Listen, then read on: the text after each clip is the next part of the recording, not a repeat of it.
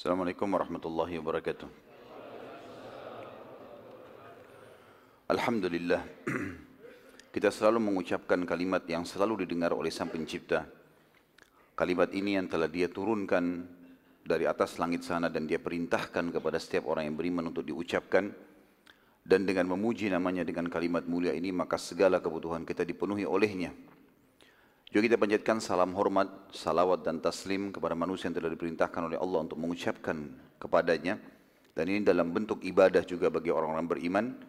Dan juga dengan harapan yang sangat luar biasa sebagai seorang hamba yang fakir kepada Tuhannya.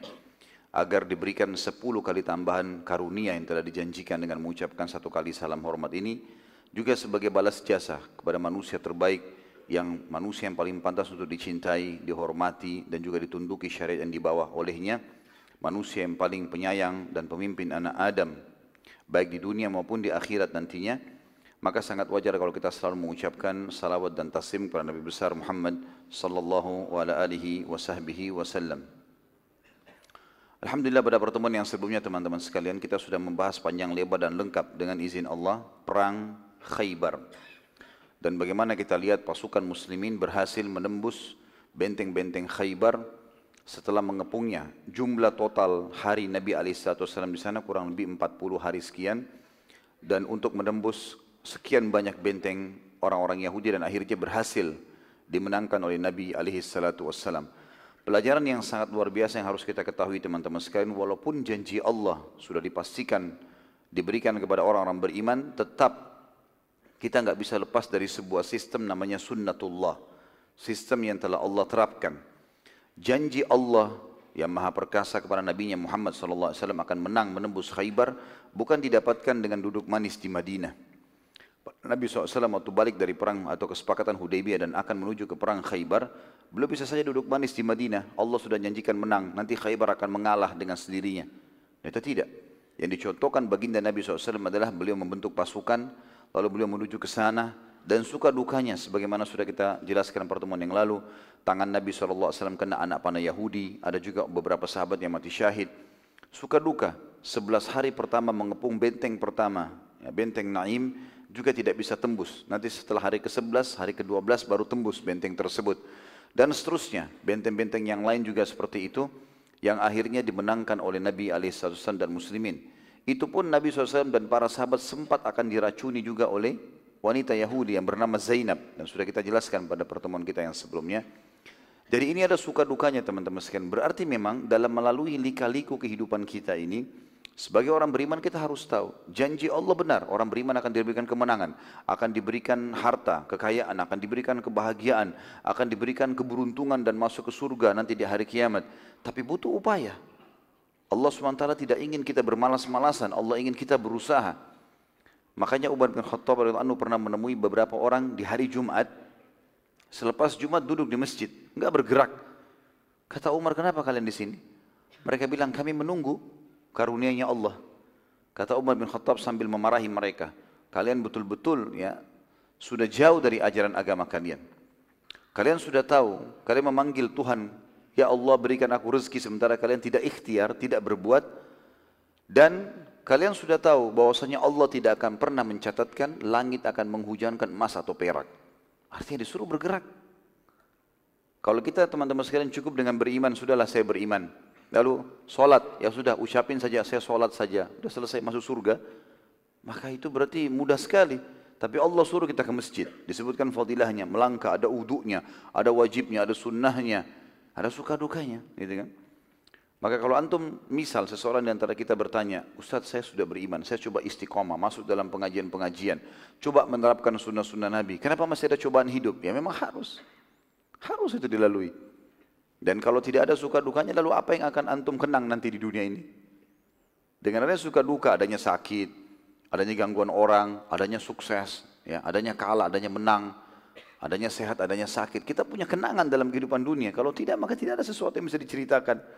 Kalau polos-polos saja tidak ada sesuatu yang bisa dilalui. Maka tetap kita berpegang pada firman Allah subhanahu wa ta'ala dalam surah Maryam. Renungi baik-baik ayat ini. Allah subhanahu wa ta'ala berfirman, A'udhu billahi minasyaitan rajim.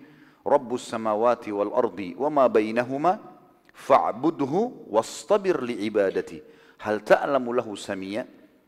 Allah itu adalah pencipta, pemilik, penguasa semua langit dan bumi dan apa pun ada di antara keduanya. Maka sembahlah dia. Hanya tunduk, patuh, nikmati, kerjakan apa yang diperintahkan dan dihalalkan dan jauhi apa yang dilarang. Dan bersabar dalam masalah itu. Laluin dengan suka dukanya. Sabar, laluin. Maka kalian tentu tidak akan pernah mendapatkan Tuhan selain dia. Jadi sangat jelas sekali bagaimana prosesi-prosesi kehidupan akan kita lalui. Dan itu yang dilalui oleh Nabi alaihi wassalam. Ini pelajaran penting teman-teman sekalian. Karena kejadian Khaybar ini kejadian yang sangat besar. Janji pasti menang. Tapi Nabi SAW melalui suka dukanya. Begitu pula kaum muslimin banyak yang mengkhayal. Oh kita akan bisa mengembalikan Palestina. Kita akan menang. Kita akan begini. Tapi mereka tidak ada upaya sama sekali. Tidak ada pendalaman ilmu agama. Tidak ada upaya untuk berdoa kepada Allah. Tidak ada upaya untuk mengatur sebuah strategi ke sana. Enggak ada. Lalu kemudian mengkhayal Palestina akan kembali. Ya, itu gak mungkin itu, mustahil. Gitu kan. Begitu pula orang-orang yang banyak menjadi dai kemudian mereka berharap oh agama bisa tersebar tanpa harus bisa mengajar, nggak perlu mengajar, nggak perlu susun materi. Udahlah, ini Islam terimalah benar, nggak bisa. Pasti akan ada proses-proses susun materi, sampaikan. Ada orang yang terima, ada orang yang menolak, ada suka dukanya. Sebagaimana Nabi SAW lalui itu. Sekarang kita masuk teman-teman sekalian ke kejadian-kejadian setelah pembebasan Khaybar. Pada saat Nabi SAW tiba di Madinah setelah membebaskan Khaybar dan sudah takluk di tangan muslimin, maka Nabi SAW terus saja melanjutkan mengirim pasukan-pasukan walaupun beliau tidak pimpin secara langsung dikenal dengan Sariyah dan Sariyah sudah pernah saya jelaskan khilaf di antara ahli ulama ahli sejarah ada yang mengatakan 100 orang ke bawah atau 3 sampai 100 orang dikatakan Sariyah atau sampai 300 orang ini khilaf di antara mereka dan jumlahnya. Tapi maksimal jumlah 300 orang dikatakan syariah. Artinya ini brigade-brigade atau pasukan-pasukan kecil yang Nabi SAW sering utus untuk menjalankan misi-misinya. Nah, ini salah satu strategi perang Nabi SAW. Beliau tidak selamanya bentuk pasukan besar. Tapi ada orang-orang yang terampil lalu kemudian diutus untuk menyerang musuh-musuh. Kalau mereka sudah berhasil dengan 20 orang, 30 orang, ya sudah untuk apa kurim pasukan besar. Dan sering kali nanti kita akan lihat bagaimana keberhasilan dicapai oleh pasukan-pasukan kecil ini. Nabi SAW kirim 28 orang, 40 orang, 50 orang, maksimal 300 orang. Tapi kebanyakan mereka berhasil mengalahkan suku-suku yang jumlahnya ribuan, lalu untuk apa kirim pasukan besar? Mereka sudah takluk, seperti itulah. Dan saya sudah jelaskan juga teman-teman sekalian pada pertemuan sebelumnya bagaimana perang Khaybar sebenarnya penyebab utamanya adalah karena Nabi SAW sedang menghukum semua yang datang ikut partisipasi di perang Ahzab. Setelah takluk Khaybar dan ada perdamaian dengan orang-orang Quraisy, maka Nabi SAW mulai waktu tiba di Madinah mengutus pasukan-pasukan kecil, banyak sekali. Yang pertama yang dikenal dengan Sariyah Tu'bah. Ini Sariyah dipimpin oleh Umar bin Khattab anhu di bulan Sya'ban tahun 7 Hijriah. Ya, karena tentu Khaybar takluk di tahun 7 Hijriah. Ya. Langsung Nabi SAW tidak pakai tunggu. Dan ini menandakan teman-teman sekalian bagi muslimin tidak ada waktu untuk diam. Harus bergerak menyebarkan agama Allah Subhanahu wa taala. Nabi SAW terus langsung bergerak dan seraya dipimpin oleh Umar bin Khattab. Tujuannya adalah menyerang suku Hawazim. Karena Hawazim sempat ikut ya, di dalam perang Ahzab. Dan Hawazim suku yang sangat besar. Jumlahnya saja jumlah personil perangnya mereka itu sama orang-orang sukunya, satu suku itu 30 ribu orang. Jadi jumlah yang sangat besar. Kalau tidak salah malah 30 ribu itu personel perangnya saja, sisanya masih banyak wanita dan anak-anak. Dan kita akan lihat nanti setelah pembebasan kota Mekah, Nabi SAW menyerang suku Hawazim secara khusus. Waktu itu Umar bin Khattab datang dan pada saat Umar bin Khattab mendekati suku Hawazim di sekitar Mekah, atau melewati Mekah sedikit mendekati kota Taif, ternyata suku Hawazim melarikan diri karena tahu kalau Umar bin Khattab datang. Namun saya secara pribadi belum menemukan jumlah berapa pasukan jumlahnya pasukan Umar bin Khattab ini. Yang jelas mereka tiba di pemukiman suku Hawazim dan mereka sudah pada bubar semuanya. Lalu Umar tinggal beberapa hari lalu Umar bin Khattab pun balik ke Madinah karena sudah dianggap tugasnya selesai. Di tengah jalan waktu pulang ke Madinah Umar bin Khattab dan pasukannya melewati suku Khuthum. Suku ini teman-teman sekalian, Suku Khuthum ini salah satu suku juga yang ikut di perang Ahzab, tapi pasukannya kecil, tidak besar gitu. Pada saat itu ada seseorang dari sahabat yang berkata, wahai Umar, saya tahu suku Khuthum ini. Dan kita kamu juga tahu, dia terlibat, mereka terlibat dalam perang Ahzab. Sekarang kita mumpung pulang, Hawazim tidak ada. Bagaimana kalau kita mampir serang aja? Jumlahnya lebih kecil daripada Hawazim. Jelas pasti kita menang. Maka jawaban Umar bin Khattab ini menjadi sebuah hukum syar'i. Kata Umar, tidak demi Allah, karena Rasulullah SAW hanya menyuruh aku ke Hawazim. Maka ini kembali lagi kepada teman-teman sekalian, wajibnya taat pada pemimpin. Dan kita lihat bagaimana para sahabat kokohnya dalam mematuhi kepemimpinan tersebut. Dan kita sudah jelaskan juga di perang Khaybar, ada satu sahabat yang dilarang oleh Nabi SAW maju menyerang waktu ada pasukan Yahudi menantang duel.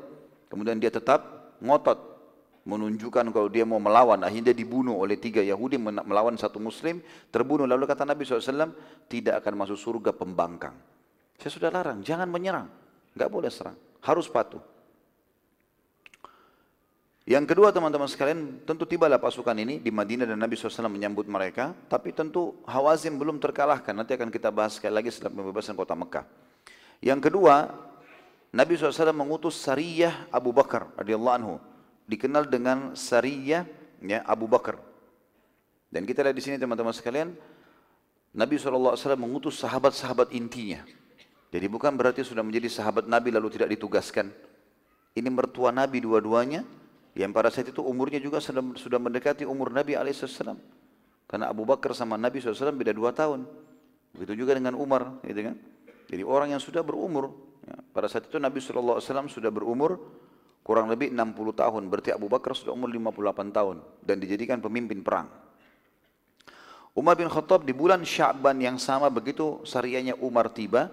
Abu Bakar diutus oleh Nabi SAW menuju ke suku Khuzara dan Kilab. Khuzara dan Kilab. Secara ini dipimpin oleh Abu Bakar dan pada saat Abu Bakar datang menemui dua suku tersebut dan Nabi dan Abu Bakar berhasil mengalahkan mereka serta pulang membawa banyak ghanimah. Kemudian yang ketiga Saria Bashir bin Sa'ad radhiyallahu anhu. Bashir bin Sa'ad radhiyallahu anhu seorang sahabat dari Ansar. Beliau memimpin ini disebutkan jumlahnya dalam buku-buku sirah 30 orang sarianya menuju ke suku Murrah. Suku Murrah ini suku yang dipimpin oleh Al-Harith bin Auf. Kalau teman masih ingat, teman-teman masih ingat kita review pertemuan kita yang sebelumnya, yang perang Khaybar, sempat waktu Uyainah bin Husun, pemimpin Gatafan yang diberikan julukan Nabi SAW, si bodoh yang dipatuhi. Ya. Dia sempat dinasihati oleh temannya, kepala suku Murrah, namanya Harith bin Auf. Jangan usah kamu ikut-ikutan, Muhammad sudah menang segala macam. Tapi dia nggak mau dengar. Nah, suku Murrah ini Al-Harith bin Auf walaupun dia sudah nasihatin Uyainah untuk tidak memerangi Nabi SAW, tapi dia juga ikut terlibat di perang Ahzab. Maka Nabi SAW mengutus Bashir ke sana. Dan pada saat itu tiba di sana berhasil mengalahkan ini di daerah Fadak ya, di daerah Fadak. Dan Fadak ini teman-teman sekalian adalah wilayah yang sudah kita sebutkan dikuasai oleh orang-orang Yahudi, ya, orang-orang Yahudi pada saat itu. Dan Fadak sudah takluk di tangan Muslimin waktu itu mereka membayar jizyah. Ternyata waktu itu suku Murrah sudah mendengar tentang kedatangan Bashir dan teman-temannya dan diketahui jumlah mereka hanya 30 orang, maka terjadilah penyerangan tiba-tiba kepada 30 sahabat ini. 28 orang terbunuh mati syahid dan uh, pemimpinnya sendiri Bashir sempat melarikan diri ke benteng Yahudi yang terkenal dengan benteng Fadak dan orang-orang Yahudi karena ada kesepakatan dengan Nabi SAW membayar jizyah maka akhirnya mereka e, menerima Bashir dan Bashir berhasil selamat. Dengan ada juga satu orang sahabat yang akhirnya selamat, ya, pergi ke Madinah dan melaporkan kejadian tersebut kepada Nabi Shallallahu Alaihi Wasallam. Kejadian yang ketiga ini, sarianya Bashir sempat sedikit memicu bangsa-bangsa Arab yang khawatir diserang. Mereka punya tamak untuk menyerang Nabi SAW, tapi mereka masih belum berani melakukan itu. Nanti kita kembali ke masalah itu tentunya ada beberapa uh, kasus setelahnya berhubungan dengan Bashir ini. Setelahnya ada Ghalib. Sariyah Ghalib. Ini yang keempat. Dikenal dengan Sariyah Ghalib bin Laith radhiyallahu anhu. Ini pada bulan Ramadan. Jadi tadi bulan Sya'ban, ketiga Sariyah sebelumnya. Ini yang keempat di bulan Ramadan. Di tahun 7 Hijriah, Nabi SAW mengutus kurang lebih 130 orang yang dipimpin Ghalib bin Laith ke suku Awal dan Tha'labah. Suku Awal dan Tha'labah ini juga dua suku yang ikut dalam perang Ahzab. Ghalib waktu itu sangat berhati-hati setelah kejadian terbunuhnya 20 orang sahabat Nabi yang dipimpin oleh Bashir di Fadak. Bagaimana mereka diserang tiba-tiba oleh suku Murrah. Maka Ghalib memerintahkan agar pasukannya yang 130 orang ini mereka harus bergandengan tangan satu sama yang lain. Dan harus kenal siapa yang di sebelahnya ini. Kamu sama kamu, kamu harus mengenal dari gerakan badan, dari bahasa, dari suara harus tahu kalau ini sahabat dekatnya. Dan mereka harus jalan sama-sama. Dan kalau ada misalnya muslimin di depannya, mereka bisa saling mengingatkan, itu muslim, jangan sampai kita salah bunuh. Karena rencananya si Ghalib ini akan menyerang dua suku tadi di malam hari. Pada saat itu Ghalib bercerita radhiyallahu anhu dalam kisah ini, dia bilang pada malam itu aku mencoba mengintai dari sebuah tempat yang agak tinggi, bukit, di dekat pemukiman suku atau musuh tadi yang akan diserang, suku akan dimusuh atau suku akan diserang atau musuh akan diserang. Dan ternyata aku menemukan mereka memang sedang mempersiapkan untuk menyerang Madinah. Besoknya ini rencananya mereka akan menyerang Madinah dan pasukannya sudah siap semuanya. Dan aku terus saja mengintai mereka tanpa aku sadar aku sedang berada di sebuah bukit yang cukup tinggi. Dan itu adalah berdempetan dengan rumah salah satu penduduk suku tadi atau suku awal. Pada saat itu aku sempat mendengarkan pembicaraan dari dalam rumah itu. Suami istri berbicara. Kata si suaminya pada istrinya, sungguh semalam aku tidak melihat bayangan itu di bukit itu. Jadi rumahnya kelihatan dari jendela. Bukit itu kayak ada bayangan hitam. Dia bilang, saya semalam tidak lihat bayangan itu. Ghalib berkata, aku pun berusaha untuk tidak bergerak, khawatir ketahuan, sementara kami akan menyerang malam itu. Maka si pemilik rumah itu berkata pada istrinya, ambillah busur dan anak panahku. Aku ingin memastikan apakah itu manusia atau bukan. Lalu kata Ghalib, orang itu pun memanah ke arahku. Karena jarak yang tidak terlalu jauh, dan orang yang mahir memanah ini walaupun malam hari dia tahu sasarannya kena atau tidak, maka dia mengarahkan panah tersebut, kata Galib, itu kena ke lenganku. Dan sempat menyobek lengan kananku. Tapi aku berusaha untuk tidak bergerak, walaupun darah terus menetes. Ya, sakit sekali kena. Karena mereka membuat anak-anak panah itu, dibuatnya dari bahan-bahan yang sangat tajam. ya Kadang-kadang ujungnya ditaruh racun, ya, dan seterusnya. Maka karena orang itu masih penasaran, dia berkata pada istrinya, Demi Allah aku yakin panahkanku tidak meleset. Tapi biar aku pastikan lagi. Lalu dia memanahkan lagi satu anak panahnya dan kata Ghalib, kena pas di sebelah lukaku tadi. Maka menambah sobekan tersebut. Tapi aku berusaha untuk tidak bergerak. Ya. Dan dengan izin Allah, aku betul-betul dimudahkan oleh Allah untuk tidak merasakan sakitnya. Orang itu lalu berkata pada istrinya, demi Allah, kalau itu sesuatu yang bergerak itu adalah sesuatu yang bernyawa, maka tidak akan mungkin dia bisa hidup. Anak panah tadi itu sudah mematikan pasti. Tapi ini tidak bergerak sama sekali. Maka gara-gara itu kedua suami istri tidur malam itu, lalu Gali pun kembali ke pasukannya lalu menyerang pada malam itu dan Alhamdulillah berhasil. Ya, berhasil. Pada saat sudah berhasil teman-teman sekalian, maka Ghalib mengumpulkan pasukannya karena jumlah cuma 130 orang. Suku ini awal ini sangat besar, ribuan orang. Maka Ghalib mengatakan ingat, kalau ada yang lari jangan dikejar. Biarkan saja. Cukup kita sudah menang dan mereka tahu muslimin sedang menyerang. Karena nanti khawatir ketahuan jumlahnya. Maka pada saat itu pun akhirnya uh, salah satu sahabat yang masyhur ya, namanya Usama bin Zaid radhiyallahu anhu dia dan ayahnya dikenal dengan kekasih Nabi alaihi salatu wasallam. Kebetulan dia bersa, berjalan berdampingan dengan satu orang Ansar, berpegangan tangan. Kalau ada musuh baru mereka lepas tangan menyerang musuh. Rupanya Usama bin Zaid ini melihat waktu lagi ditawan musuh-musuh yang ada di depan mereka, ada satu musuh dari suku awal namanya Mirdas. Mirdas bin Nuhaik. Mirdas bin Nuhaik ini mencaci maki muslimin. Mencaci maki Islam, mencaci maki Nabi SAW. Sambil dia lari, dia caci maki lalu dia lari. Tadi perintah pemimpin, jangan kejar, udah biarin aja. Gitu kan. Tapi Usama nggak bisa tahan lihat orang ini. Terus saja dia menghina agama Islam, olok-olok, tapi tidak disebutkan itu jenis olok-olok yang jelas dikata ahli sejarah, dia mengolok-olok dan dia juga menghina Nabi alaihissalam. Maka Usama bin Zaid, supaya dia tidak melanggar perintah pimpinannya, dia coba menjalankan kudanya pelan-pelan. Kalau orang itu tidak menjauh, akan diserang oleh Usama. Waktu Usama mendekat, orang ini mengolok-olok, kemudian Usama mendekat, dia lari. Usama jalan lagi, mendekat lagi, dia olok-olok lagi. Begitu Usama lebih dekat, dia lari lagi. Seperti itulah. Sampai akhirnya Usama tidak tahan, Usama pun turun dari kudanya, kemudian mengejar orang tersebut. Terjadilah duel antara Usama dengan orang ini. Dalam kisah yang masyhur tentu antum sudah tahu kisah ini, tapi nama Mirdas mungkin tidak semua orang mengetahui kalau ini adalah kasusnya Mirdas bin Nuhaik. Maka Usama bin Zaid pun berhasil menaklukkan orang ini, Mirdas ditebas, dipukul sehingga tangannya kena dan pedangnya jatuh. Lalu Mirdas waktu melihat Usama mengangkat pedangnya, dia mengatakan asyhadu an la ilaha illallah wa anna Muhammad Rasulullah. Usama yang angkat pedangnya Bingung, ini orang ditebas nggak nih? Tadi dia, kata Usama, sebelum dia ucapkan syahadat, dia berusaha menyerang saya. Kalau saya tidak berhasil membunuh dia sudah bunuh saya. Tapi Usama bimbang, beberapa detik. Orang ini syahadat, dia juga diam. Setelah syahadat dia diam, tidak tahu harus ambil keputusan apa. Sahabatnya juga, Usama yang orang Ansar tidak tahu harus buat apa. Maka Usama ambil kesimpulan, bunuh saja.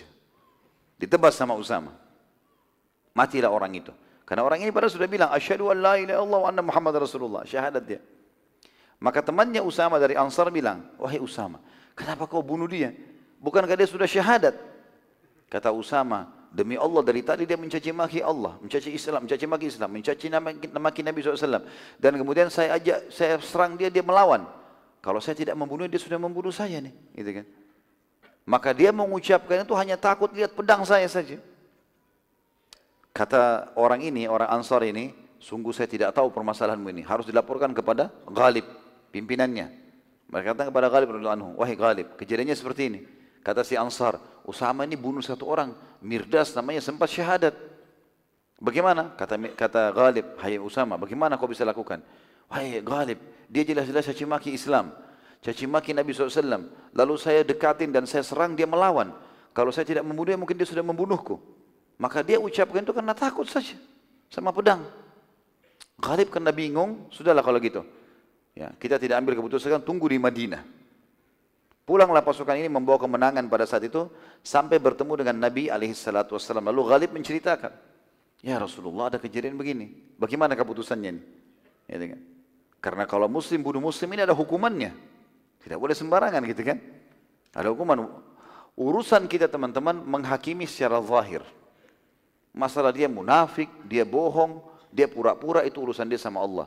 Dia syahadat berarti hukumnya kita tahu ini muslim. Gitu kan? Maka di sini kata Nabi SAW panggil Usama, dipanggil Usama. Hai Usama, kenapa kamu? Ada apa nih? Ceritanya kenapa? Dia bilang ya Rasulullah, ada orang namanya Mirdas tadi, dia berusaha untuk mencaci maki Islam, mencaci maki anda. Dan dia waktu saya dekatin, saya serang, dia melawan. Dan kalau bukan saya memukulnya, maka dia sudah memukulku, dia sudah membunuhku. Pada saat pedangnya jatuh dan dia tahu pedangku sudah di, sudah aku angkat ya Rasulullah akan menebas lehernya dia mengatakan asyhadu an la ilaha illallah wa anna Muhammad Rasulullah.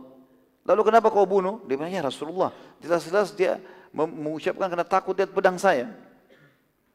Kata Nabi SAW pada saat itu, apakah engkau telah membelah dadahnya sehingga engkau tahu bahwasanya ia jujur dan takut dari pedang? Usama masih menjawab mengatakan, wahai utusan Allah, ia benar-benar terlihat mengucapkan saat pedang sedang aku angkat ke arahnya, bukan syahadat sebelumnya. Waktu pedangnya jatuh, pedang sudah aku angkat dan semua orang duel pasti tahu masalah itu. Ini kalau muslim sudah jatuh pedangnya, maka kesempatan dia membunuhnya. Baru dia syahadat. Lalu Nabi SAW mengucapkan kalimat yang membuat Usama menyesal seumur hidup. Dan ini pelajaran buat kita semua teman-teman. Kata Nabi SAW, wahai Usama, engkau menghindar ke mana dari kalimat la ilaha illallah pada hari kiamat. Wahai Usama, engkau menghindar ke mana dari kalimat la ilaha illallah pada hari kiamat. Terus saja Nabi SAW, wahai Usama, engkau menghindar dari kalimat la ilaha illallah. Bagaimana caranya kau menghindar dari hari kiamat hukumannya? Orang ucapkan la ilaha illallah lalu kamu bunuh. Bagaimana kau bisa selamat? Kata Usama, terus saja Nabi SAW mengulangi kalimat tersebut sampai aku berharap pada hari itu aku baru masuk Islam sehingga semua dosaku dimaafkan. Semenjak kejadian tersebut teman-teman sekalian Usama bin Zaid tentu Usama tidak dihukum oleh Nabi SAW karena beliau tidak tahu hukumnya gitu kan. Tapi Usama mengatakan, mulai hari itu aku tidak pernah ikut dalam peperangan apa pun menghadapi muslim. Termasuk Usama bin Zaid radhiyallahu anhu ini, dia dan ayahnya sahabat, sempat menghidup sampai di zaman Ali bin Abi Thalib radhiyallahu anhu, jadi khalifah. Dan waktu terjadi perang Jamal, perang Siffin, perang antara Ali dengan Muaw dengan Aisyah radhiyallahu anhu dengan Muawiyah radhiyallahu anhu ini, satu-satunya sahabat yang tidak ikut, di antara sahabat yang tidak ikut, bukan satunya, di antara sahabat yang tidak ikut adalah Usama bin Zaid. Waktu ditanya, kenapa anda tidak ikut? Kata dia, sungguh aku tahu kalau Ali dalam keadaan benar. Tapi aku tidak akan mengangkat lagi pedang terhadap muslim setelah kejadian Mirdas. Sudah tidak ada lagi, susah. Mirdas aja kemungkinan masih pura-pura ucapin syahadat. Bagaimana kalau muslim sama muslim? Nah, sama-sama takir, sini angkat pisau, sana angkat pisau. Nah, ini bahaya sekali. Makanya kata Nabi SAW, Idal takal muslimani bisayfihima fal qatil maqtul finnar dalam hadis riwayat Muslim. Kalau dua orang muslim bertemu dua-duanya bawa pedang, dua-duanya yang membunuh dan dibunuh dua-duanya masuk neraka. Kata para sahabat ya Rasulullah, hadal qatil fama balul maqtul. Orang yang membunuh sudah jelas ya Rasulullah, wajar masuk neraka. Bagaimana dengan nasibnya orang yang dibunuh? Kata Nabi SAW, fa innau kana harisan ala qatli sahibihi. Karena dia sebenarnya memang juga mau membunuh rivalnya. Kalau bukan terlanjur dia dibunuh, dia akan membunuh. Maka karena itu dua-duanya akan masuk dalam api neraka. Lalu bagaimana Ustaz kalau kita menghadapi seorang muslim? Baik, kita tidak usah layani pertengkaran. Selama dia muslim, jangan layani. Biarin dia bertengkar sama tembok. Teriak-teriak, kau pengecut. Ya sudah, tidak apa-apa. Biarin aja. Tidak usah layani. Karena kalimat syahadatnya ini punya nilai. Ya. Jangan layani. Kalau kita diserang, tiba-tiba terus kita menangkis membela diri itu lain. Tapi kalau kita aja bertengkar jangan. Karena syaitan sangat luar biasa. Mungkin kita cuma niat tonjok saja, tapi mana kita tahu mungkin tonjokan kita pas kena sasaran yang membuat dia mati. Kan bahaya. Dia diam aja, urusan dia sama Allah SWT. Gitu kan? Jadi jangan layani teman-teman sekalian. Kalau ada muslim yang ajak bertengkar, diam saja. Udah nggak usah. Ini pelajaran. Kemudian selanjutnya teman-teman sekalian, Sariyah Bashir bin Sa'ad ke suku Murrah. Tadi kita kembali. Ya, Sariyah yang ketiga tadi Sariyah Bashir juga kan? Bashir kan tadi dikirim 30 orang, 20 28 orang mati terbunuh. Masih ingat ya? Masih ingat gak? Kalau enggak saya berhentiin nih. tadi kan kita jelaskan Sariyah Bashir yang ketiga. Bashir tadi sempat dikalahkan oleh suku Murrah, sukunya Al-Harith bin Auf, ya. 28 orang mati terbunuh, Bashir sempat lari ke benteng Fadak, kemudian selamat. Ada satu sahabat juga melapor kepada Nabi SAW. Lihat bagaimana Nabi SAW membangkitkan semangat jihadnya para sahabat. Bashir sudah kalah, sempat melarikan diri. Nabi SAW suruh bentuk pasukan baru. Di bulan Syawal tahun 7 Hijriah, setelah Idul Fitri, Nabi SAW mengutus kembali Bashir ke suku yang sama, suku Murrah. Dan kali ini diutus bersamanya 300 personil perang. Bashir akhirnya berhasil mengalahkan suku Murrah dan menawan sebagian besar dari mereka serta mendapatkan banyak sekali harta rampasan perang. Termasuk yang sempat lari adalah kepala suku Murrah, Al-Harith bin Auf. Dia melarikan diri. Waktu dia melarikan diri teman-teman sekalian, dia sempat mendatangi Uyainah. Masih ingat Uyainah? Cuma tiga orang yang ingat. Uyainah bin Hasan tadi, kepala suku Gatafan. Dia datang lagi kepada dia, lalu berkata, Wahai Uyainah, dia coba yakinkan. Muhammad ini sudah jelas-jelas kelihatan sekali dia akan menang dan dia akan menguasai jazirah Arab. Daripada kita dikalahkan dan kita menjadi harta rampasan perang, lebih baik kita ikut jadi pengikutnya.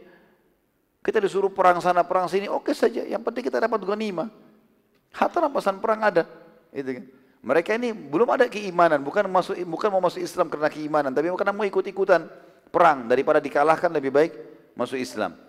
Terus dia bilang sama Uyainah, hai Uyainah, baru bulan lalu, dua bulan lalu, di bulan Sya'ban, saya sama suku saya membunuh 28 orang sahabatnya Muhammad dan dipimpin oleh Bashir. Sekarang Bashir datang membawa 300 orang dan berhasil mengalahkan sukuku. Maka bagaimana kalau seandainya kita tidak mengalah sekarang dan mungkin dia akan utus pasukan lebih besar lagi. Terus saja Al-Harith ibn Murai, Al-Harith dari suku Murai ini bin Auf meyakinkan Huyainah bin Husain sampai Huyainah mengatakan baiklah, apa saranmu? Kata dia, kita masuk Islam saja. Kita menuju ke Madinah masuk Islam. Waktu keduanya lagi menuju ke Madinah mau masuk Islam. Dan ini dua-duanya sukunya besar. Di tengah jalan mereka bertemu juga dengan satu lagi kepala suku yang lain namanya Farrah bin Hubairah. Farrah bin Hubairah ini lagi mau menuju pergi umroh. Ketemu dengan dua-dua. Ini bertiga orang bersahabat, tiga-tiganya kepala suku yang berbeda. Farrah bertanya kepada keduanya, kepada Al-Harith dan juga Uyaina, mau ke mana kalian? Kata mereka, kami mau ke Madinah, masuk Islam, menjadi pengikut Muhammad. Farah berkata, sabar dulu. Aku akan menuju ke Mekah untuk umrah dan melihat keputusan Quraisy. Bila Quraisy bersiap-siap memerangi Madinah, maka tunggu sampai siapa yang menang. Yang menang kita dukung. Kita jadi pengikutnya. Karena mereka tujuannya bukan untuk masuk ikut akidah, cuma untuk mencari keamanan saja. Bila Muhammad yang menang, maka jadilah pengikutnya. Tapi bila Quraisy yang menang, untuk apa kalian jadi pengikutnya Muhammad? Tahu juga kalah. Maka gara-gara per, pertimbangan ini dari Farah, keduanya batalkan masuk Islam. Ini. Uyaina dan Al-Harith mengatakan pendapat yang baik. Kita tunggu saja nanti. Mereka tunggulah. Si Farah pergi ke Mekah. Memang dia mau umrah, tapi umrah jahiliyah ini ya. Farah pada saat tiba di Mekah dan selesai umrahnya, maka dia sempat bertanya kepada tokoh-tokoh Quraisy, orang-orang Quraisy tahu dia ini kepala suku juga. Apa keputusan kalian tentang kesepakatan dengan Muhammad? Kata Quraisy, sungguh kami hanya berdamai sesaat saja dengan Muhammad agar kami bisa mengatur strategi menghabisi Muhammad dan para pengikutnya. Maka si uh, Farra mulai bimbang. Ini jangan sampai Quraisy ini bohong saja dengan kesepakatan Hudaybiyah. Terungkap lebih jauh lagi, ternyata pada saat itu kebetulan ada kepala suku Bakar. Kalau teman-teman masih ikut ingat suku Bakar, waktu terjadi kesepakatan Hudaybiyah, sempat di antara poin kesepakatan, suku Arab mana pun yang mau jadi sekutunya muslimin silahkan, yang mau jadi sekutunya Quraisy silahkan. Suku Bakar sempat menjadi suku, sekutunya Quraisy. Dan lawannya suku Bakar selalu mereka berperang namanya suku Khuza'ah. Ini jadi sekutunya muslimin. Dan nanti kita akan lihat belum sampai 10 tahun tentunya baru 3-4 tahun berjalan kesepakatan Hudaybiyah itu sudah terjadi pembatalan karena ada pengkhianatan. Kepala suku Bakar, Bakar ini sekutunya Quraisy. Khuza'ah sekutunya muslimin. Nama kepala suku Bakar Naufal bin Muawiyah Ad-Daili. Naufal bin Muawiyah Ad-Daili.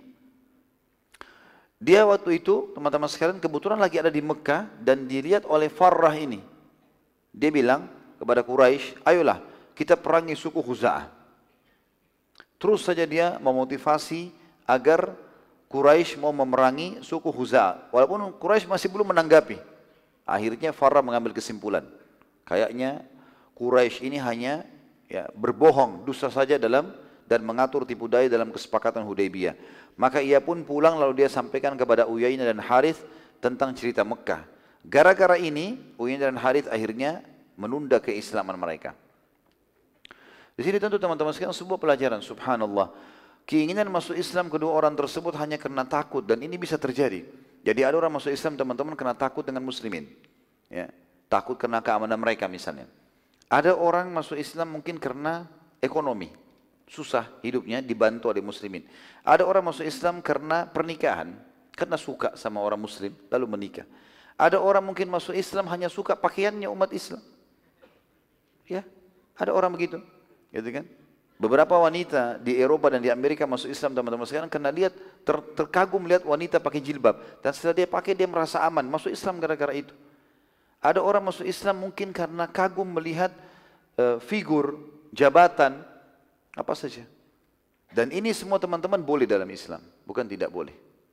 Makanya orang-orang yang baru masuk Islam dinamakan muallaf, muallafati qulubihim. Orang-orang yang hatinya masih bisa pindah agama. Apa hukumnya dalam Islam kita terima semua. Ada orang masuk Islam karena pernikahan, karena ekonomi, karena terpaksa, karena takut, semua dihukumi Islam, Muslim.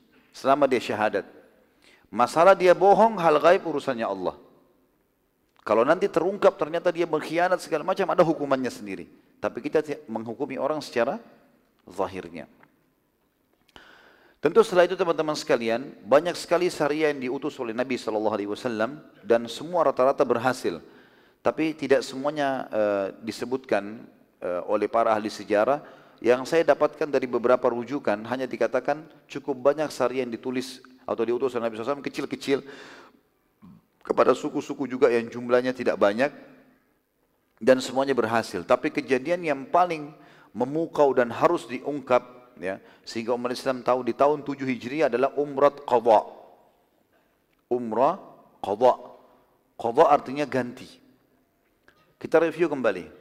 Waktu kesepakatan Hudaybiyah, muslimin waktu itu niatnya mau apa teman-teman? Umrah, ya. Mereka kan pakai baju ihram, bawa hadyu, ya bawa hewan kurban kan gitu. Tapi ditahan oleh Quraisy. Apa di antara butir yang ditulis oleh Quraisy? Di antara berkesepakatan adalah mereka tidak boleh umroh tahun itu, boleh umroh kapan? Tahun depan. Nah kesepakatan Hudaybiyah terjadi tahun 6 Hijriah. Ini sudah tahun 7 Hijriah, berarti sudah tepat waktu di mana mereka boleh umroh lagi. Maka ada judul di sini teman-teman sekalian yang saya tulis khusus namanya Umrah Qadha. Dan itu terjadi di tahun 7 Hijriah, tepatnya di bulan Syawal. Setelah lewat setahun dan tepatnya memang Hudaybiyah terjadi bulan Syawal tahun 6 Hijriah, maka muslimin sesuai kesepakatan sudah boleh masuk Mekah dan mereka punya hak masuk selama tiga hari. Maka keluarlah Nabi SAW bersama seluruh yang ikut di Hudaybiyah tahun lalu kecuali yang telah mati syahid di Khaybar atau yang wafat sebelum tiba masa itu. Juga terdapat 600 orang baru yang tidak hadir di Hudaybiyah tahun lalu tapi mereka ingin ikut bersama Nabi SAW umrah. Nabi buka, silakan yang mau ikut. Kurang lebih berarti jumlahnya 2000 orang ya, yang ikut bersama Nabi SAW. Nabi SAW memerintahkan seluruh sahabat pakai senjata lengkap. Kali ini bukan seperti umroh yang sebelumnya.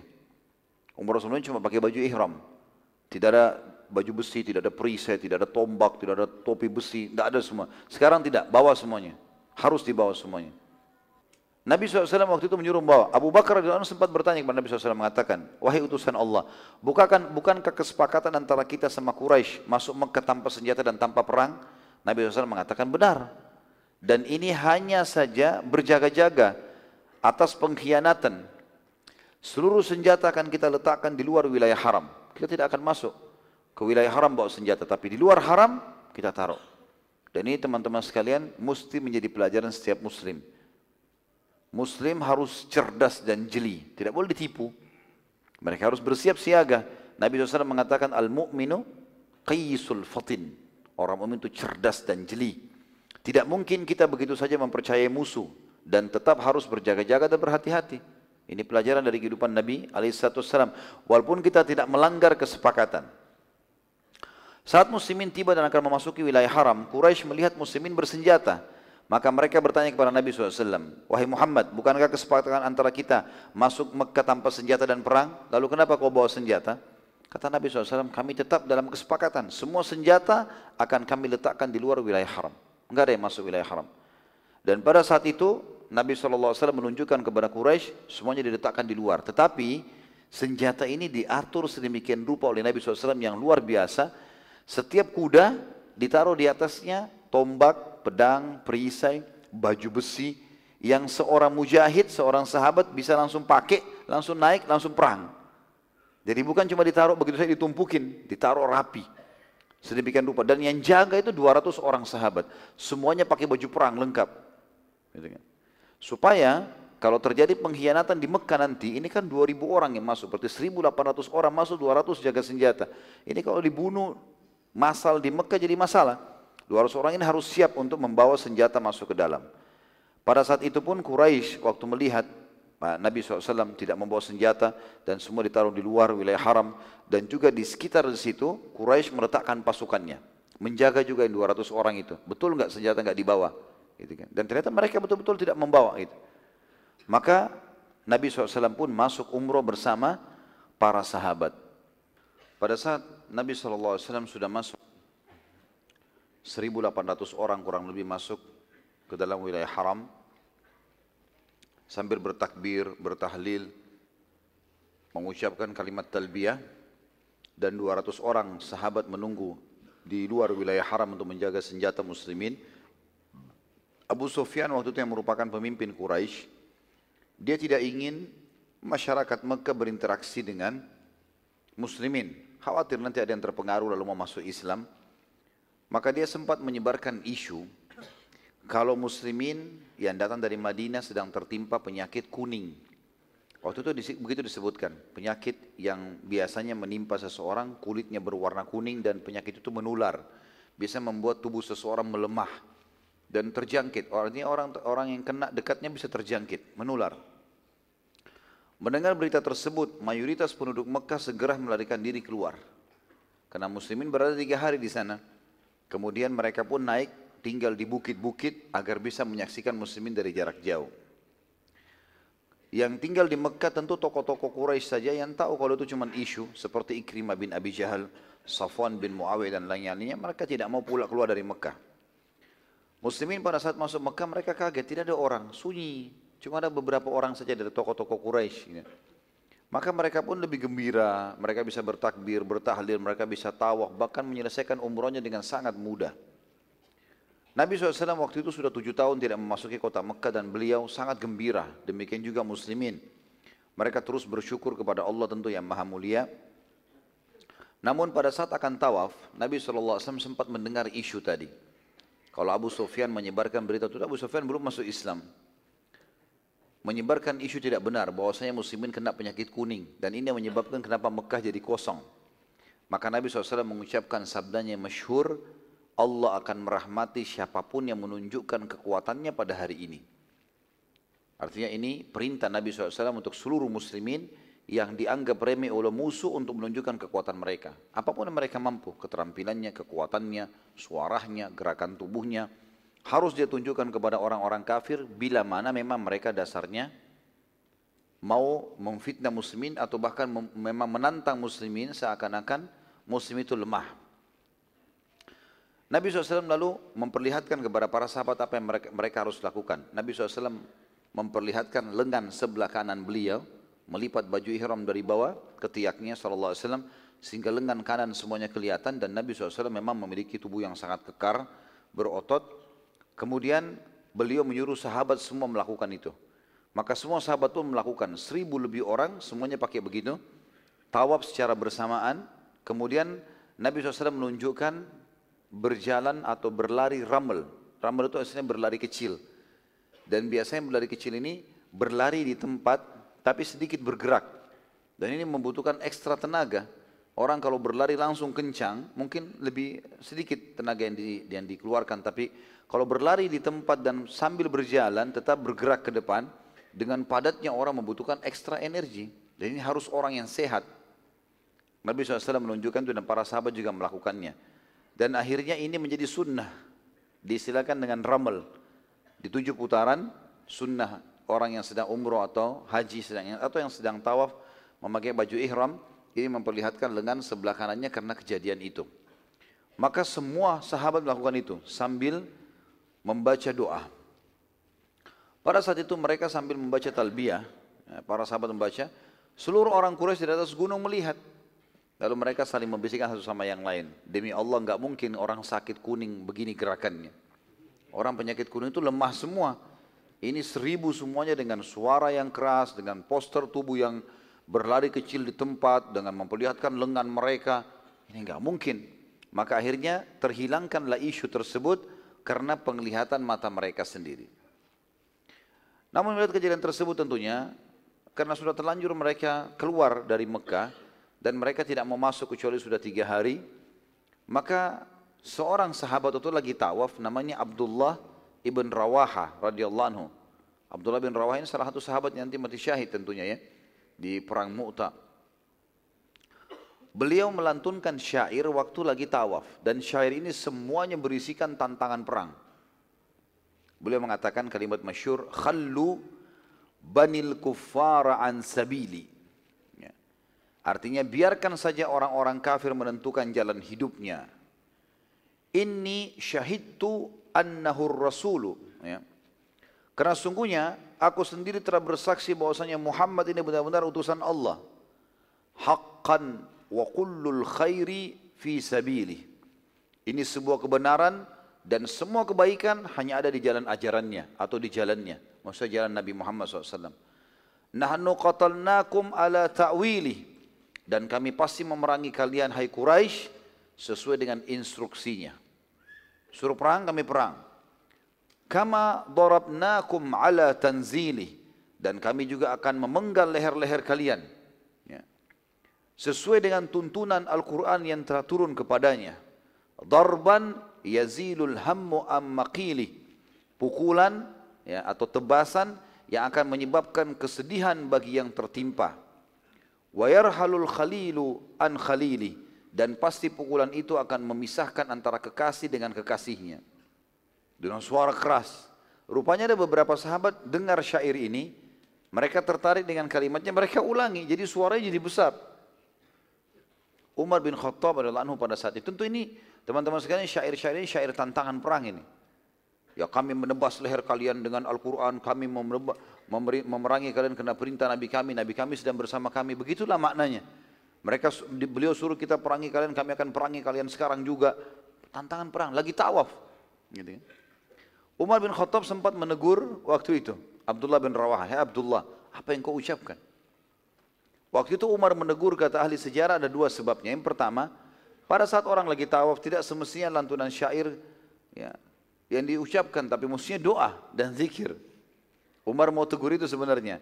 Yang kedua, muslimin sedang tidak bersenjata sekarang senjata lagi di luar. Jangan sengaja cari gara-gara. Jangan sampai Quraisy terganggu dengan syair tersebut lalu tiba-tiba menyerang muslimin sementara muslimin belum siap. Maka Nabi SAW waktu itu waktu dengar Umar berkata, Hai Abdullah apa yang kau ucapkan? Maksudnya hati-hatilah, jaga lisanmu. Maka Nabi SAW berkata kepada Umar, Hai Umar, tidak usah khawatir, aku mendengar. Aku juga dengar apa yang diucapkan Abdullah. Biarin aja dia. Bahkan Nabi SAW mendukung pada saat itu. Lalu Nabi SAW menghadap ke Abdullah. Belum beliau lagi di depan dan Abdullah di belakangnya. Lalu berkata, Wahai Abdullah, ucapkan kalimat yang lebih baik. Bacalah. La ilaha illallah wahda. Tidak ada Tuhan yang berhak disembah. Dan dia Maha Esa. Sadaqa wa'da. Dia membenarkan janji-janjinya. Wa nasara dan dia telah menolong dan memenangkan hambanya Nabi Muhammad SAW wa azza jundah dan dia memuliakan tentara-tentara yang membela di jalannya wa hazamal ahzab wahda. Dan yang telah mengalahkan pasukan ahzab sendirian. Tentu kalimat terakhir wahazamal ahzab wahda ini menyakiti sekali bagi Quraisy. Karena yang yang paling besar jumlah pasukan di perang Ahzab adalah Quraisy. Dan betul-betul mereka dihantam oleh angin pada saat mereka terbubarkan pada malam itu. Dan sudah kita jelaskan pada saat kita jelaskan perang Khandak atau perang Ahzab. Lalu Abdullah pun melakukan itu dan semua sahabat mengikuti akhirnya menjadi sunnah yang diturun-temurunkan dari Nabi alaihi salatu wassalam. Artinya orang kalau lagi tawaf membaca zikir tadi. Nabi SAW selesai tawaf beliau pun menyembeli domba dan ini juga sunnah yang banyak muslimin belum kerjakan di dalam umroh. Karena ini bukan haji, umroh. Dan banyak jemaah kita pada saat umrah mereka tidak menyembeli di Mekah. Pada sebenarnya sunnah Nabi SAW ini. Yang mestinya dikerjakan walaupun sekali dari sekian banyak umrah yang kita kerjakan. Dan dia hukumnya wajib, ini sunnah kalau umrah tentunya. Boleh dikerjakan, boleh tidak. Dan dia menjadi wajib bagi haji yang tamattu dan kiran. Dan haji ada tiga macam, ada haji ifrat, haji saja tanpa ada umrah, ini tidak ada kurbannya. Ada haji ya, tamattu, umrah dulu baru haji, dan ada haji kiron, haji dulu baru umroh. Gitu kan? Jadi umrohnya dikerjakan setelah haji namanya kiron. Tapi dua-duanya tamattu dan kiron ini ada kurbannya. Nabi SAW lalu pada saat selesai berkurban, beliau menyembeli di sana, lalu beliau mengirim kepada Quraisy yang memegang kunci Ka'bah agar membukakan pintu Ka'bah untuk beliau. Dan memang selain muslimin, teman-teman sekalian, Ka'bah dulu selalu dibuka pintunya. Dan Ka'bah memiliki dua pintu. Tempat masuk dan tempat keluar. Jadi orang lula lalang masuk keluar. Semua orang boleh masuk. Quraisy pun membukakan buat mereka. Tapi waktu muslimin masuk mereka menguncinya. Tidak boleh buka. Nabi SAW kirim. Minta kepada pemegang kunci untuk membukanya. Tapi mereka menolak. Mereka mengatakan ini tidak dalam kesepakatan. Nabi SAW pada saat melihat kekakuan Quraisy dalam hal tersebut, maka beliau melakukan satu perbuatan yang menyakiti hati mereka akhirnya. Beliau mengatakan pada Bilal, kalau begitu hai Bilal, Ka'bah tidak dibuka, naiklah ke atas Ka'bah dan azanlah. Karena sekarang waktu sholat sudah tiba. Waktu itu kebetulan tiba waktu sholat. Tapi tidak disebutkan waktu sholatnya apa. Maka Bilal pun akhirnya naik dan azan di atas Ka'bah. Dan dua kali Bilal azan di atas Ka'bah. Di umrah qada'in dan juga nanti pembebasan kota Mekah. Waktu melihat kejadian tersebut dengan suara keras Bilal muazzin dan mereka tahu orang Quraisy tahu siapa Bilal. Bilal ini mantan budaknya mereka dulu di Mekah. Orang yang dianggap kelas nomor dua lah gitu kan. Maka Quraisy pun terpukul tapi mereka tidak bisa buat apa-apa. Karena kalau mereka mengganggu ini jelas-jelas mereka dalam perdamaian. Ikrimah bin Abi Jahal, ya, anaknya Abu Jahal yang nanti juga akan masuk Islam insya Allah. Sungguh sangat baik. Ya. Dia berkata, sungguh sangat beruntung Abu Hakam. Abu Hakam maksudnya ayahnya sendiri Abu Jahal. Karena tidak melihat budak ini azan di atas Ka'bah. Jadi ini tentu kesombongan dari mereka. Bagaimana mereka menganggap mustahil ada kulit hitam naik di atas Ka'bah. Atau mengurus Ka'bah. Itu dalam Islam sudah tidak ada ini. Tidak ada rasisme lagi, tidak ada kesukuan lagi. Semuanya orang yang mulia di sisi Allah adalah orang yang paling bertakwa, orang yang paling patuh. Pada saat muslimin akan meninggalkan Mekah, setelah tiga hari teman-teman sekalian, mereka menyembah Allah yang maha perkasa. Nabi SAW ingin menambah beberapa hari lagi, karena masih rindu, ingin ibadah, nyaman di Mekah. Namun orang-orang Quraisy telah mengutus Ikrimah bin Abi Jahal untuk ya, mengingatkan muslimin dan segera keluar. Nabi SAW sempat mengajak negosiasi Ikrimah, mengatakan, Hai Ikrimah, bagaimana kalau kau jadi tamuku di kemah, dan aku akan negosiasi denganmu maka Ikrimah mengatakan aku tidak butuh tidak ada hajat dengan jamuanmu hai Muhammad. Keluarlah segala dari wilayah dan kota kami. Salah satu pimpinan Ansar Madinah Sa'ad ibn Ubadah radhiyallahu anhu marah dengan statement Ikrimah.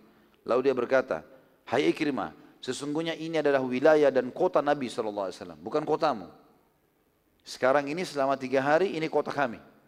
Dan ini juga kota Nabi SAW bukan kota kamu maka Nabi SAW sempat menenangkan saat dan berkata tidak boleh orang yang datang ke lokasi kita lalu kita mengganggunya. Walaupun kita sekarang berkuasa tiga hari, nggak boleh sama sekali kita mengganggu mereka dan memerintahkan agar muslimin segera meninggalkan Mekah.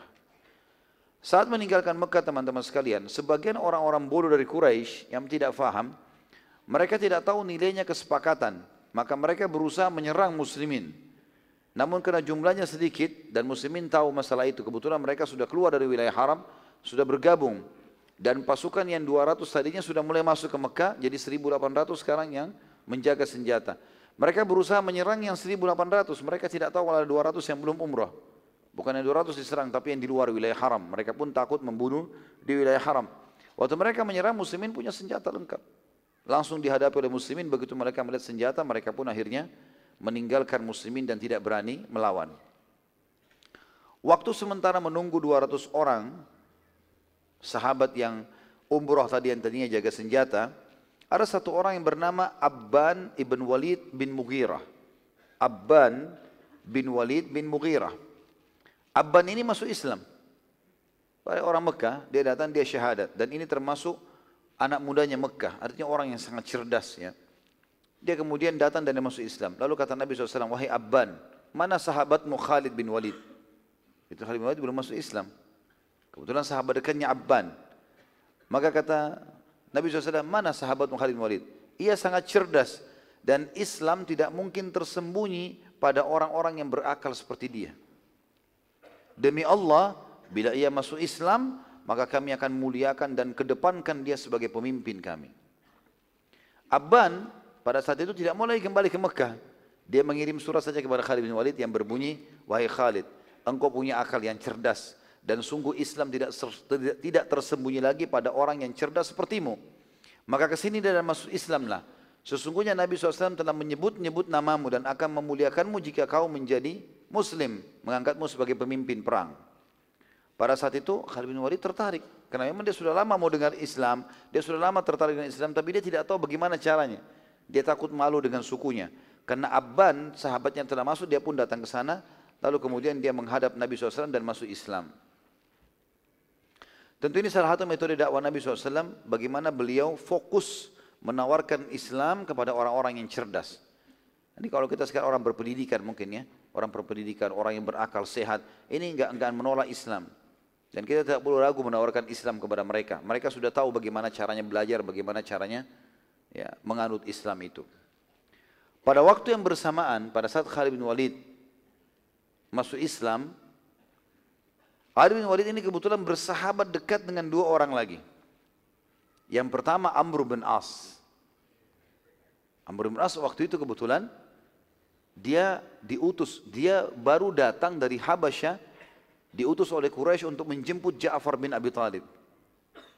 Tapi ternyata dengan hikmah Allah, Amr bin As ini masuk Islam di Ethiopia di tangannya Najasyi. Setelah dia berusaha untuk mengeluarkan, mengembalikan muslimin, memfitnah mereka segala macam, akhirnya dia heran, kok bisa Najasyi masuk Islam? Lalu dia belajar dari Najasyi, akhirnya dia masuk Islam di tangannya Najasyi radhiyallahu anhu majma'in. Ya. Waktu itu dia pulang ke Mekah, Amr bin As pulang, sudah muslim. Dia tidak tahu kalau Khalid bin Walid ini juga masuk Islam. Dia pun lalu kemudian Amr bin As ketemu lalu dia mengangkat barang-barangnya kata Khalid Walid di mana kau akan pergi Amr? Kenapa kau bawa barang-barangmu? Kata Amr saya mau ke Madinah. Ya. Kata Khalid apakah kau telah meninggalkan agama nenek moyangmu? Kata Amr iya dan aku sudah masuk Islam. Amr lalu banyak menceritakan tentang Islam dan bagaimana Raja Najasyi proses masuk Islamnya, bagaimana Najasyi raja yang terkenal waktu itu raja yang sangat kuat, kaya, pintar seorang pendeta masuk Islam. Maka Khalid pun akhirnya mengatakan baiklah kalau begitu. Saya pun sudah masuk Islam. Saya sudah mengikrarkan Islam, tapi saya belum tahu kalau sampai sejauh itu Islam, sampai tersebar-sebar ke mana-mana gitu. Maka keduanya akhirnya sepakat ya, ini, untuk sama-sama ke Madinah. Amr bin As waktu lagi radhiyallahu anhu lagi mengambil barang-barangnya dan ngobrol sama Khalid, dia mau pamit sama seorang temannya, sahabat dekatnya namanya Uthman bin Talha. Uthman bin Talha seumur, sebaya dengan mereka dan juga seorang kesatria terkenal, punya kiprah banyak setelah masuk Islam nanti. Uthman bin Talha sama kedudukannya. Uthman bin Talha, Amr bin As dengan Khalid bin Walid tiga-tiganya terkenal dengan dengan keterampilan perang, gitu kan. Maka Amr bin As pun menawarkan Islam kepada sahabatnya menjelaskan segala macam tentang Islam. Akhirnya masuk Islamlah Uthman bin Talha. Waktu itu Nabi SAW sudah tiba di Madinah setelah pulang dari Umrah Qadha. Lalu tibalah tiga orang ini. Waktu tiba di pintu gerbang Madinah, ya, pada saat itu tepatnya di bulan Muharram di tahun 8 Hijriah. Jadi sudah selesai musim haji, karena tadinya itu umroh kan di bulan Syawal. Habis akhir Syawal, Nabi SAW tiba di Madinah. Bulan Zulqa'dah, bulan Zulhijjah, awal bulan Muharram, tahun 8 Hijriah, Khalid bin Walid dengan Amr bin As dan sahabat-sahabat ini dan At-Talha ini berangkat menuju Uthman ini, Uthman bin Talha berangkat ke Madinah. Waktu tiba di dalam pintu gerbang Madinah dan sudah dekat dengan masjid Nabi SAW, Nabi lihat ketiganya datang. Kata Nabi SAW, telah datang kepada kalian pemuka, pemuda-pemuda terbaiknya Quraisy. Ini tiga orang yang datang ini, ini pemuka terhebatnya anak-anak muda Quraisy. Mereka akan punya peran yang sama sebagai kesatria perang dalam Islam. Dan pada waktu yang bersamaan teman-teman sekalian juga datanglah di bulan Jumadil Awal. Tadi itu bulan Muharram ya. Tiga orang ini hanya tinggal di Madinah. Kemudian di bulan Muharram, eh, maaf, di bulan Jumadil Awal datang satu suku, Khuza'ah, yang menjadi sekutu Nabi SAW. Waktu tadi tadinya mereka masih dalam keadaan kafir. Datang kemudian mereka juga mengikrarkan masuk Islam semuanya. Ya, ini tentu kisah tentang umrah al-qadha. Ya, dan tentu saja teman-teman sekalian pertemuan akan datang insya Allah kita akan masuk ke surat-surat Nabi SAW yang tertujukan kepada raja-raja dunia. Dan bagaimana ini menandakan penyempurnaan agama Islam karena memang dasarnya mereka akan masuk Islam sebagaimana kita lihat nanti. Di antaranya surat kepada Herakl, surat kepada uh, dan banyak raja-raja yang lain dan bagaimana fenomena kejadian pada saat itu. Dan kita tutup teman-teman sekalian dan eh, pelajaran yang bisa kita ambil dari umrah al-qadha. Yang pertama, kalau terjadi, kalau terjadi seorang muslim terlanjur pergi untuk umrah. Kemudian ternyata ada halangan syar'i. Terutama kalau terjadi peperangan ya. Tentu sekarang alhamdulillah tidak ada ini.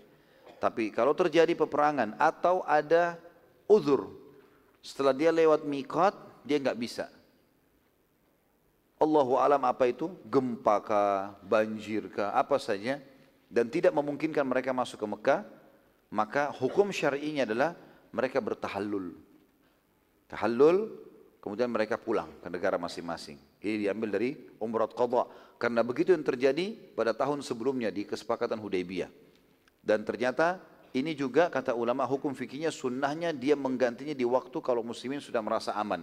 Terbukti Nabi SAW umrah di waktu itu. Yang kedua, pentingnya muslimin untuk istiqamah dalam menerapkan agama mereka.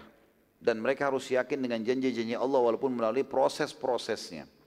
Walaupun melalui proses-prosesnya. Artinya ada proses. Nabi SAW dipastikan akan menang sebagaimana kita juga akan takluk nanti Mekah. Tetapi Nabi SAW melalui prosesnya dan nikmati proses itu. Nikmati proses teman-teman sekalian kita proses dalam istiqamah ini adalah butuh kesabaran, butuh ada proses, maka tetap istiqamah saja. Yang ketiga, perlunya kaum muslimin menunjukkan kekuatan di depan orang-orang non-muslim kalau memang terjadi perseteruan di antara mereka. Tentu tidak terjadi kalau negara lagi tidak ada apa-apa. Misalnya antara Indonesia sama negara satu non-muslim tidak ada masalah. Maka tidak perlu kita tunjukkan itu. Tapi di saat ada permasalahan yang terjadi, misalnya terjadi memang e, peperangan, kemudian juga terjadi kesepakatan damai dulu beberapa saat. Di situ muslimin tidak boleh tidak boleh tidak boleh e, lengah mereka harus menunjukkan kekuatan. Terlebih lagi kalau keluar isu, oh umat Islam sekarang sudah lemah, makanya mereka damai. Di situ kita dianjurkan dalam pelajaran umrah qadha ini menunjukkan kekuatan muslimin. Bagaimana mereka menunjukkan kekuatan. Nabi SAW tunjukkan itu tadi waktu mereka jalan. Pelajaran yang keempat adalah bolehnya di atas Ka'bah digunakan untuk azan. Jadi ada sebagian orang menganggap tidak boleh Ka'bah dinaikin. Padahal sebenarnya bukan tidak menghormati. Dan memang tidak boleh sembarangan orang. Di zaman Nabi SAW tidak sembarangan orang naik. Nabi sendiri SAW tidak naik ke atas Ka'bah. Tapi waktu itu beliau menyuruh muadzin untuk naik ke atas. Bila radhiyallahu anhu. Tentu ini juga tidak dianjurkan terjadi di zaman sekarang kata ulama. Ini terjadi di zaman Nabi SAW karena sekarang sudah ada pengeras-pengeras suara. Tapi ini terjadi hukum pada saat itu. Terjadi hukum pada saat itu. Yang keempat teman-teman sekalian, sunnah. Ya, tentu ini kalau bisa seseorang muslim masuk ke dalam Ka'bah. Tapi sekarang memang tentu hanya dibukakan untuk tamu-tamu kerajaan. Karena memang muslimin terlalu banyak. Ya, dan dikhawatirkan nanti terjadi fitnah-fitnah yang tidak ketahuan ya, atau tidak diketahui. Karena Ka'bah sangat kecil, jumlah muslimin sekarang sudah miliaran jumlahnya. Ya, yang tawaf itu setiap hari sudah sekian ribu, ratusan ribu orang, bahkan jutaan orang gitu kan. Maka dikhawatirkan fitnah tentu ditutup. Tapi termasuk bagian dari sunnah Nabi SAW adalah masuk ke dalam Ka'bah. Yang saya tahu Allah alam termasuk peserta para uh, perlombaan hafad Quran atau hafid Quran atau tahfid Quran uh, di Mekah yang dia, biasa diadakan oleh Rabitan juga tamu-tamunya diajak ke sana, gitu kan. Dan beberapa tamu-tamu kerajaan tentunya masuk ke sana. Ini termasuk sunnah. Dan di sini Nabi SAW tidak sempat masuk karena tidak diizinkan oleh Quraisy. Tapi kita lihat nanti pembebasan kota Mekah, beliau masuk ke dalam Ka'bah dan beliau sholat. Bagi teman-teman yang tidak bisa masuk ke dalam fisik yang ada pintunya, maka tentu masuk dalam Ka'bah Hijri Ismail. Ya, jadi kalau misalnya kita perumpamakan ini adalah Ka'bah, di sebelahnya ada lengkungan ya, warna putih marmer, ada tiga lampu, dikasih pintu warna hijau itu adalah Hijri Ismail. Itu sebenarnya masuk dalam Ka'bah. Dan dibolehkan kita datang ke situ untuk sholat di dalamnya. Tentu sholat dua rakaat niatnya tahiyat masjid. Ini termasuk sunnah Nabi alaihi assalatu wassalam. Sebagian ulama menambahkan manfaat mengatakan kalau seseorang menderita penyakit, Ya, ini anjuran saja. Maka dianjurkan untuk tidak terlalu banyak vakum kecuali tubuhnya sangat lemah. Karena anjuran Nabi SAW di sini untuk bergerak, gitu kan? Dan kita tahu memang agama kita ini agama bergerak. Haji, umroh, sholat, cari nafkah, jihad, agama bergerak. Kita kalau pergi haji teman-teman sekalian jalan, bergerak. Tawaf, sa'i, ya. Jalan antara Arafah, Muzdalifah, Muzdalifah, Mina, pergi ke Jumrah, Gitu kan? Memang agama ini agama bergerak. Dianjurkan bahkan ulama mengatakan pergi masjid jalan kaki lebih abdul daripada orang bertunggangan. Sampai begitu. Jadi disuruh bergerak. Kita tahu ini agama yang bergerak. Maka di sini ada pepatah bahasa Arab yang berbunyi taharrak fa inna fi harakati barakah. Bergeraklah karena di setiap gerak-gerik itu ada berkah. Artinya dianjurkan untuk orang tidak vakum, bergerak. Mungkin kalau kita sekarang dengan olahraga dengan segala macam, ini termasuk hal yang dianjurkan. Selanjutnya adalah perlunya seorang muslim cerdas dan jeli dan tidak boleh tertipu oleh musuh. Sebagaimana Nabi SAW melakukan itu pada saat menyiapkan senjata-senjata perang walaupun tidak dipakai untuk menyerang musuh terlebih dahulu tapi berjaga-jaga. Dan betul hampir saya terjadi pengkhianatan dari Quraisy. Pelajaran yang selanjutnya juga adalah bolehnya terjadi kesepakatan damai antara muslimin dengan orang-orang kafir. Kalau dilihat ada maslahat dan mudaratnya. Nabi SAW di perang Khaybar yang sebelumnya kita jelaskan, waktu e, melihat ada mus, ada orang-orang Yahudi Fadak, wilayah Fadak yang berusaha untuk menegosiasi dengan Nabi SAW, Nabi terima. Walaupun Nabi punya pasukan bisa menyerang, Tapi kalau mereka pertama menawarkan diri untuk damai, ya sudah kita damai. Karena kondisi damai teman-teman lebih memudahkan orang-orang kafir masuk Islam dibandingkan peperangan. Karena kalau dalam kondisi damai kayak kita sekarang Masya Allah negara-negara Islam banyak damai gitu kan. Perdamaian dengan negara kafir semuanya bisa lintas negara. Kita masuk pakai paspor, pakai visa, masuk ke negara mana pun bisa masuk gitu kan. Kita sekarang leluasa menawarkan Islam dan ini lebih mudah membuat orang lain terima Islam. Kita bisa sebarin buku, kita bisa berdialog, bebas, nggak ada masalah. Maka ini teman-teman sekalian adalah hal yang lebih penting dibandingkan peperangan. Kalau peperangan umumnya itu bisa membangkitkan semangat orang mempertahankan agamanya walaupun dia dalam keadaan salah, gitu kan. Maka di sini perdamaian sangat penting, didahulukan karena memang target Islam adalah perdamaian, bukan penyerangan. Dan kata Nabi SAW kepada Ali bin Abi Thalib waktu sudah tahu pasti akan menembus benteng Khaybar, Hai Ali, ingatlah, engkau jalan dengan tenang, tawarkan Islam dulu. Kalau mereka nolak jizyah, kalau mereka tolak baru perang. Dan ketahuilah kalau ada satu orang saja dapat hidayah karena kau, karena dakwamu, itu lebih baik daripada unta betina merah. Artinya lebih baik kau menjadi penyebab orang dapat hidayah daripada kau perangi dia. Jangan kalian berharap musuh, kata Nabi SAW dalam juga di Khaybar waktu pertama tiba di benteng Khaybar. Jangan kalian berhadap bertemu musuh, kecilkan takbir kalian. Tapi kalau kalian ketemu kokohlah. Gitu kan? Seperti itu. Jadi kalaupun kita pergi jihad bukan termasuk pengecut. Kita berharap tidak bertemu musuh, tapi musuh tiba-tiba mengalah. Itu lebih baik. Tapi kalau bertemu dengan musuh kita kokohkan telapak kaki kita. Ini pelajaran-pelajaran teman-teman sekalian diambil dari uh, ibadah ini atau perjalanan sirah ini dari tadi pagi kita bahas sampai malam ini tentunya. Dan yang terakhir teman-teman sekalian adanya keutamaan atau fadilah orang umroh. Yang dianjurkan orang umroh ya. Dan ini bolehnya juga seseorang umroh berulang-ulang kali sebagaimana disebutkan oleh para ahli sejarah atau para ulama tentang masalah umrohnya Nabi SAW walaupun ini adalah umroh qadha tapi tetap beliau berarti seakan-akan melakukan umroh dua kali karena dua kali tahallul cuma yang pertama tertahan oleh musuh lalu kemudian beliau umroh lagi setelahnya dan sesuai dengan sabda Nabi SAW juga antara umroh dengan umroh pengampunan dosa di antara keduanya kalau dijauhi dosa-dosa besar artinya dianjurkan seseorang untuk sering mengulanginya juga sabda Nabi SAW umroh dan haji yang dikerjakan secara berkesinambungan rutin akan menghilangkan kesusahan hidup dan kemiskinan sebagaimana api menghilangkan karat dari besi. Allahu alam. Baiklah kalau begitu teman-teman, semoga Allah berkahi majelis kita dan kita berdoa kepada Sang Pencipta Allah dengan kemahamurahannya untuk menerima seluruh amal yang pernah kita kerjakan tanpa terkecuali sampai menjelang ajal datang nanti. Dan semoga seluruh dosa yang pernah kita kerjakan tanpa terkecuali sekecil sampai sebesar apa pun diganti dengan kemahamurahannya menjadi pahala. Dan selalu kita doakan negara kita Indonesia agar menjadi negara yang aman, tentram, damai. Seluruh rezekinya dibukakan oleh Allah dari seluruh penjuruhnya dan seluruh utangnya terlunasi dengan izinnya tentunya dan seluruh muslimin di bawah naungan ukhuwah Islamiyah diangkat perselisihan di antara mereka dan dalam ibadah mereka kembali kepada Al-Quran dan Sunnah. Dan semoga saja seluruh wilayah Islam diberikan pemimpin muslim yang adil yang kembali kepada Al-Quran dan Sunnah. Dan semoga saja Indonesia menjadi contoh bagi negara-negara yang lain tidak pernah lupa kita doakan saudara kita di Palestina, di Syria, di Yaman, di Irak, di Myanmar, di Ahsa, di mana pun mereka berada sedang terlindas. Semoga Allah ikhlaskan niat mereka, terima para syuhada mereka, mudahkan Islam di tangan mereka dan tangan kita semua. Dan semoga Allah partisipasikan kita bersama mereka di pahala baik dengan doa, dengan harta juga dengan jiwa kita. Dan semoga Allah dengan kemahamurannya menyatukan kita semua tanpa terkecuali di surga firdausnya tanpa hisab Semuanya saya dari majlis semua yang mulia ini. Kalau ada benar pasti dari Allah, kalau rasa pasti dari saya mohon dimaafkan.